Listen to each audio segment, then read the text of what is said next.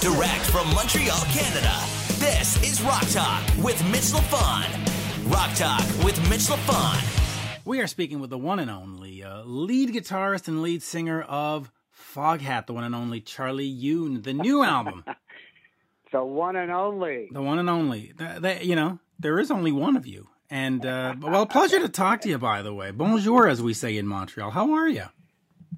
Oh, fine. Uh, so you're up in Montreal, huh? Montreal, yeah. Uh, another. Oh, that's awesome. Sort of the, the French Canadian bastion of rock and roll. I mean, you're from Detroit or the Michigan Michigan area, which is rock and yeah. roll. I mean, you know, uh, Bob Seger, Alice Cooper, Definitely. Ted Nugent, you know, all had some great moments there. But uh, yeah, Montreal is the one. So we're celebrating 50 years of uh, Foghat with this new release, Eight Days on the Road. Available, by the way, folks, as a double CD DVD package on July 16th, 2021, on the band's label Foghat Records. Um, talk to me a little bit about this release because there is another live album that you participated in years and years ago called Intensities in 10 Cities, which was partly Ah. recorded in Montreal. And guess Exactly. guess who happened Yes. to be in the audience that night? Me. No way. Hell That's yeah. Awesome. Yes. I saw Yes, Ted and his swinging I, I have a, a storied past in live recordings, especially in your opinion. Yeah, Absolutely. So l- let's start with the Foghat, but I do want to get to that Sure. Ted one because uh, I've spoken to Ted about it many times. You know, as a kid going to all those early shows of of Kiss and Aerosmith and Ted and whoever just I basically went to anybody that came into town. Um, it, it, it, it affected me. So so and you're part of that. So thank you for that, by the way. Sure. Oh, hey, thanks. But let's talk about this one. Um, recorded in November of uh, 2019, when at the time you were allowed to tour. Now we're allowed to tour again, but for a year you weren't. Uh, at Daryl's house. Uh, talk to me about recording it at Daryl's house in, in that sort of intimate setting, because that's such a great place. Yeah, um, it is a very cool club owned by Daryl Hall of Hall and Oates, as everybody probably assumed. And anyway, it's uh, New York, is a relatively small town in southern New York, far enough away from the city to to remain independent. And uh, you know, it's it was um, an option for us to go in and play, not only for the namesake of it, but uh, they had total in-house video and audio recording uh, equipment. So we said, bingo, here's an opportunity.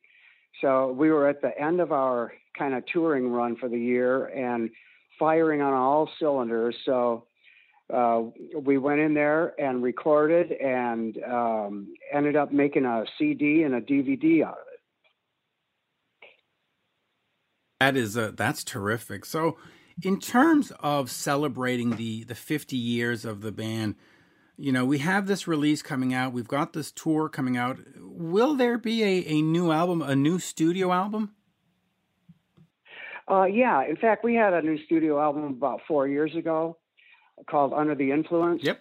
and uh, you know that was a, a, a really fun um, product to work on. You know, we recorded down at Dark Horse Studio in Nashville, and we had um, some old friends of ours. Uh, Nick Jameson played bass on Slow Ride, you know, and he was the bass player back on that uh, Fool for the City album back in the um, mid 70s, and and Kim Simmonds sat in on a couple of songs with us, so that was fun. But uh, yeah, we're um, beginning uh, studio recording for another um, album of originals, and it's going to be a more blues um, directed uh, uh, style of uh, original songs, and also some old covers of like Robert Johnson and uh, other things. But um, yeah, that's our tentative plan right now.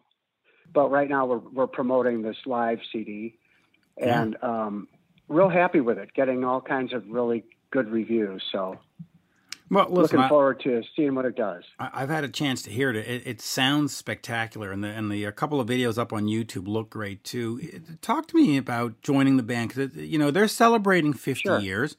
You're celebrating, I guess, twenty one years with the band. Um, yeah. Talk to me I've about been, uh, yeah. with the band longer than the original band was together. Yeah, and and you know it, it, it always amazes me when you look at, at some of these bands historically. There's always that one fan that goes, "Oh, bring back the original members." But you know, if you look at Kiss and if you look at, at Iron Maiden or if you look at at Foghat, you go, "No, man, this band's kicking as it is." Um, talk to me about coming into the lineup because you you know you do the Ted Nugent thing, you do Gary Moore, you do Humble Pie. Uh, talk to me about how you and Roger got together and you went, okay, I'm in for this. Oh, sure. Well, um, as you just mentioned, I was in um, a lineup of Humble Pie with uh, Jerry Shirley, the original drummer, back in the late 80s and 90s. And we did a show in Toledo um, with Foghat, and it happened to be with the original lineup of Foghat um, back in 98. And I was excited just to see the original lineup back together. And um, yeah, I had a chance to open for them. And so Roger and Dave, um, who are uh, were curious, you know, who was going to be in the Humble Pie lineup and and attempt to cover some Steve Marriott vocals and. Uh, and so they what they saw uh, they really enjoyed and and that's how they remembered me and a couple of years later when dave unfortunately passed he um, suggested to Roger uh, that that he keep the band going and and uh, think about asking me to get in the band. I thought that was really nice, and Roger looked me up and gave me a call, and and that was how it happened. What a great story. In terms of when you join a band like Foghat, that at that point already had a 26 year career, how do you approach it vocally? Do you, do you say, listen, I got to be like the original guy and, and deliver that sort of thing? Or do you just say, no, Charlie, I'm just going to do what I do? Or, and, and how does the band and Roger come to you? Do they say, go be you? Or they say, listen, we have a sound. We need you to be the sound. right. sound? Yeah, actually, the, um, the respect that I have for the original um, musicians and material, I like to credit and do as great a job of doing as great a job as they did. So it's it's this labor of love that that is recognized with respect, and you know I might be able to throw in a little bit of my own um, identity in there, but but uh, it's honoring the initial effort of intellectual uh, creativity that that I really respect and honor because you know, that's the reason that those songs are timeless. Uh, and that's why people love them. And, and so you don't want to vary too far away from that because it is an identity that people identify with. So, you know, I'll, I'll experiment a little bit here and there, but mostly it's initially, you know, get it down right or as close as you can to the original and then if you can, you know, improve on it or any in any way that you feel or or just change things around a little bit. I mean, we always change things up a little bit in the live show anyway. And you notice that other artists that are performing their own material will change things a little bit here and there. And yet I, I try to stay as close to the original just out of respect and honor for it. And and honestly, how are you going to improve on Slow Ride? I mean, that's that's the epitome of a well, rock that's exactly it.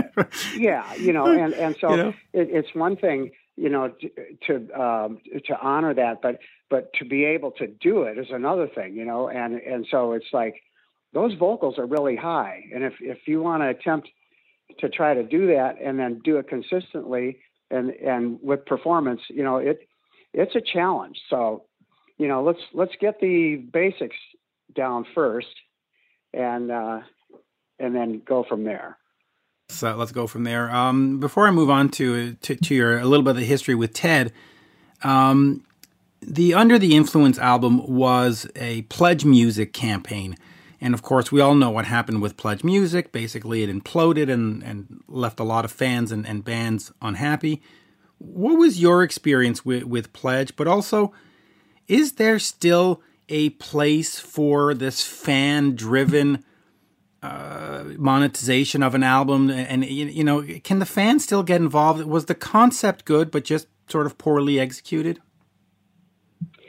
Yeah, you know, um, I let my managers take care of all the, financial parts of it, and um, it was uh, a, a great way to help finance um, recording because recording is not cheap, and and so you know, uh, it, it's like an investment. I consider it like if you're buying stocks or something like that, and and uh, you know, we didn't really get all that much money from pledge. So uh, it's not like we took advantage of people, but it's interesting how these online companies or businesses or entities develop and then become a fad and then some survive and some don't. And it's like you know it's just like a crapshoot. But um it was kind of a wave there for a while wasn't it? You know everybody was getting a pledge going or it's like you know fund me go fund me you know and all that stuff.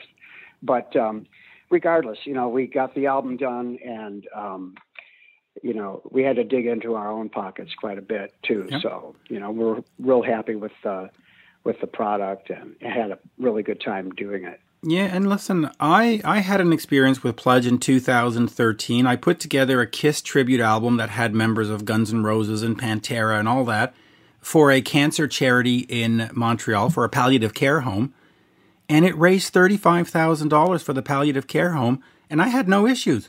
Pledge, you know, the the campaign went 212%. They paid me on time. They we we got a check to the palliative care home.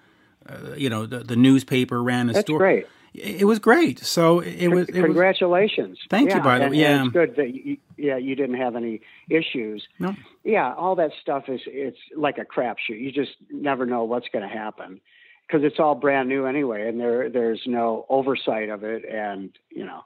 Anyway, yeah, and listen, that's uh, history. I'll, I'll- finish. I'll, I'll finish uh, on, on on that point on for the pledge. Uh, my my my wife's father had died of palli of not palli of of uh, prostate cancer, and he, had been taken care Oh, of at this. Thank you at that at that home. And my wife said, you know, we need to donate a hundred bucks or two hundred bucks to help him out. And I said, hold on, let me call a few people.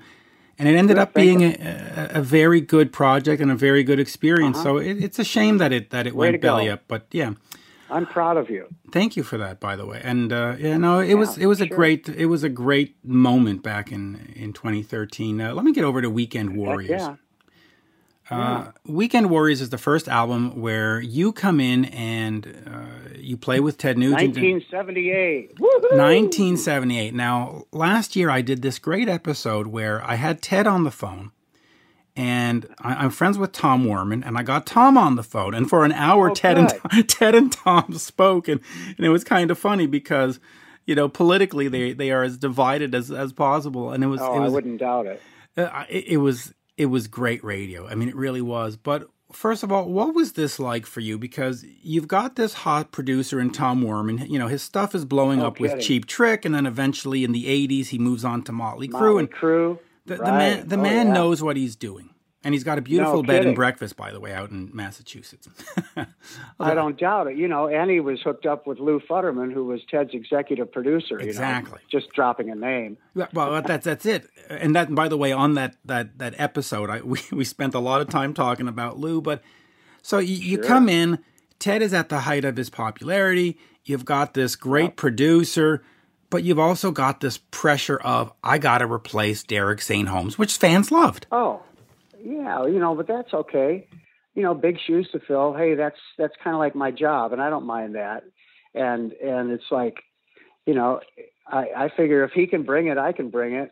And you know, I had perfect pitch when I was in sixth grade, so you know, I'm not you know trying to learn how to do this, but um, it it was a fun challenge doing original music, especially with Ted. And he gave me some you know minimal parameters and uh, you know we went to town and we produced an album that sold a million copies the first week.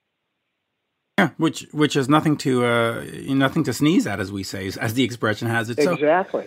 So so how was Yeah. that for you to to work with with Tom? Because you know when you speak to the guys in Motley, great.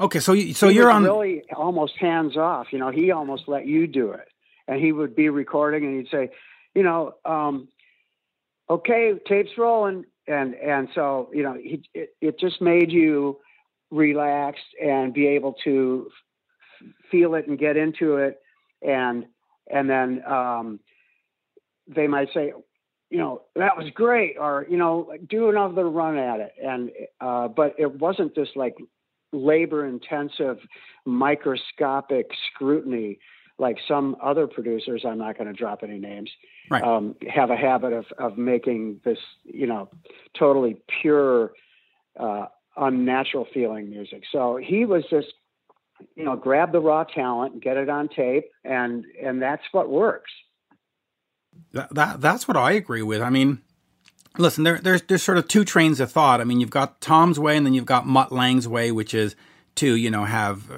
a hundred uh, cymbal crashes, uh, you know, over and over again. Um, drop in, yeah, drop in a, a, lead vocal every syllable. Yeah, which is which is. You, listen, I like what he does with Def Leppard. I'm not sure it would work with Cheap Trick or or or Ted because it's a different beast. You got to capture a different kind of vibe. Um, so then your your experience with Tom then was great because again, like I was like I was yeah. going to say, with Cheap Trick or, or or Nikki Sixx of Motley Crue, they have this revisionist history, or or Dee Snider of Twisted. Oh, Tom wasn't a. Our album should have been more metal. Should have sounded. Oh yeah, yeah. And it's just like, really?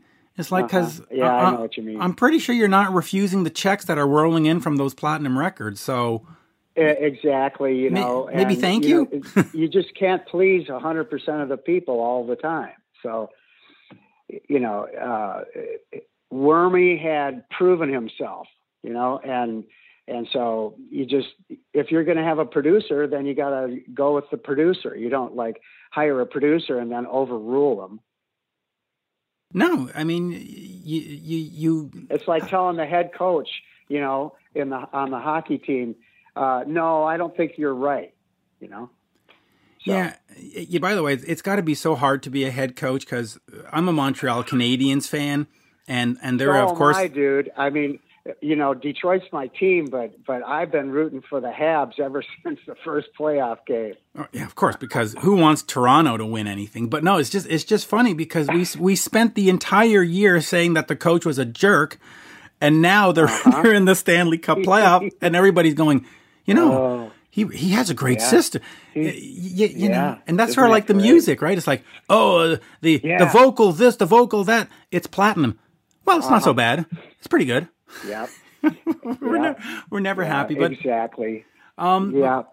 But, speaking of Toronto Maple Leaf Gardens and the Boston Garden, the Montreal Forum, right. let's get over to Intensities in 10 Cities. Now, uh-huh. okay. like I said, I was at that Montreal Forum show, and – when you hear Ted on the record, or you hear Cheap Trick on record, or you hear Motley Crue on record, it's okay. It's good. We like it. You know, Wang Dang, Sweet Poontang. It's great. But then when you capture them live, or you go see Cheap Trick live, or you go see, suddenly it's a whole new beast. It's a whole new experience. Yeah.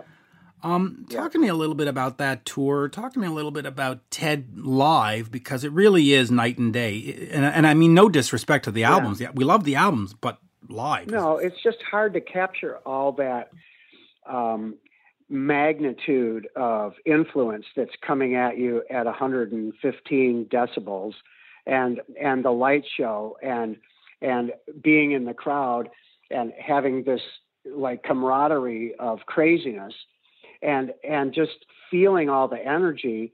Uh, that's why live shows are just so much fun. And obviously everybody's you know can't wait to get out and go to live shows again. But you know uh, mitch you obviously realize it's just totally impossible to recreate all of that energy on some audio recording. Uh, and people have attempted and been very successful at, at doing it. Foghat for one uh, peter frampton you know, Ted uh, and and just almost everybody else has you know live albums out ever since the mid '70s. But but yeah, it's just um, one of those things. It's uh, it's that you just have to experience it to realize that that intensity, to use that word, is just almost impossible to to capture 100% to relay back to the people from a recorded. It really is, and I think Kiss is the is the big example. I mean, uh, until Kiss Alive, and you captured the spirit of what the band was, it was almost pointless to listen. And then you hear Right. that, and you go, "Ah." Right. Um, Right. On Intensities, intensities. We we know that live albums are sort of a compilation, and and and you you, you fix things here and there. But but how pure is it in terms of of performance? How much fiddling and diddling was done? Well, gee, you know, that's over 40 years ago. So I, I'm going to try to recall, um, you know, how much um, editing or overdubbing. And I don't think we did much overdubbing, but as far as editing, sometimes um, extra crowd noise is added in, or, you know, if the recording wasn't done properly or effectively enough, uh, you know, you have microphones not placed in the right place and uh, you just have to try to embellish the the product however you can. But um, with intensities, there was hardly any embellishing. It was all just pretty much straight as it was recorded. Wow, that that's great here, and and uh, I'll get off of Ted in a second. But uh, you were, of course, on the right. screen.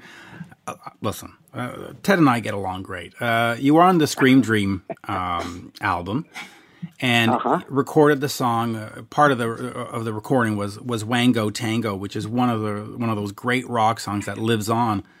Um, talk to me just a little bit about that album, and and then being on this on one of these songs, sort of like Slow Ride. You know, Wango Tango is one of these songs that just lives on, and people go, "Yeah, I got to hear that." Um, just talk to me a little bit about that album, and, and of course, uh, working Oh, on that. Oh, sure. Sure. That was the uh, third studio album that I uh, sang on with Ted. And at that point, um, you know, Ted was still writing all the music, and um, and uh, he decided to sing more on that album. And um, I had already sung all the tracks, and then he decided that he was going to sing over um, uh, more than half of them. And you know, I didn't have a problem with that, but uh, uh, the songs that I ended up uh, being on the album for uh, were kind of uh, B sides, you know, and and um, it's okay. You know, Ted Ted did a really good job with the lead vocals on that uh, album, and uh, you know, obviously, like on Wango Tango, you know, it's it's a real uh, what would you call it? A live uh, recording, and so um, it, it's just one of those comedy rock songs, like I call it, that that it's almost like a novelty song, but te- that shows Ted's sense of humor and and his amazing creativity. The guy is just prolific as hell, and and we get along great. And I, I just really enjoyed recording on that. That, that it's such a, a classic album. Uh, and, and let's start wrapping up here. Eight days on the road, of course, is going to be followed by uh, some tour dates. Uh, how important is touring to what Foghat does? Uh, it's very important. Um, that's where we um, stay alive. You know, it's our rock and roll pension program, and um, we've uh, done a really good job over the past 21 years that I've been with the band in in reestablishing the group after losing the lead guitar player and the lead singer, unfortunately, and um, it it hasn't been easy, but we've maintained this steady level of progression in getting bigger and better shows and bigger and better money. And um, it all comes with a, a, solid work ethic and, and having the right lineup having you know great um, bandmates talent wise and personality wise and having great management.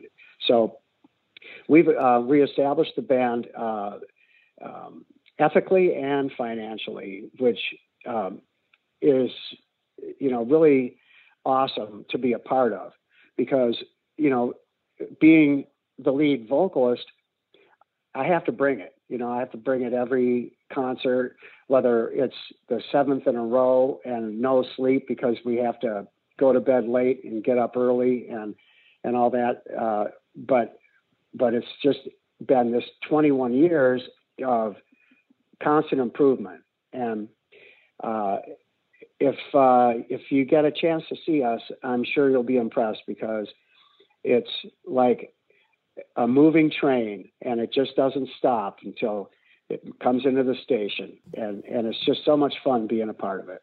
Yeah, I, I look forward to it. Hopefully, uh, we'll get uh, we'll get some Foghat up in Canada. It's been a while, so it, it would be nice. And, yeah, you know, hey, it, it would the closest, be the closest we've been to Montreal. Um, we were up there about ten years ago, and um, it was just wonderful. But then we also played at uh, in Ottawa. They had a, a big festival up there and that was about eight years ago. But I'm eager to get back. It's so beautiful up there, and everybody's so nice. Yeah, we we got to get back, and uh, I'll finish on this. Uh, a lot of bands do the, uh, the, the farewell tour, and then you know, hey, we're leaving.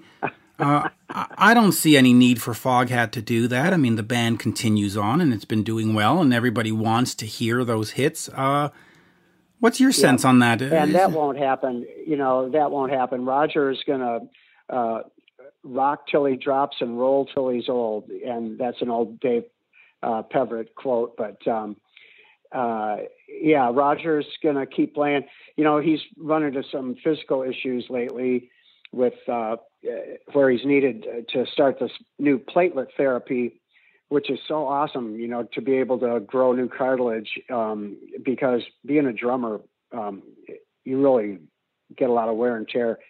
On kind of like being a hockey player, you know, uh, they're kicking stuff and they're slamming stuff and they're constantly um, uh, banging things around uh, with their body, and it takes a toll. But anyway, he's to keep playing forever, and uh, I probably will too and and so um, don't worry, Foghat's not going away. Good, and and yeah, I've always wondered about drummers, and I, I especially look at the uh, at the heavy metal drummers that do all the blast beats and stuff, sure. and I, and I just look at them and go, that's gonna effing hurt when you're sixty. you, you should just yeah. stop. or these singers that that do the growling and stuff like that, yeah. you know.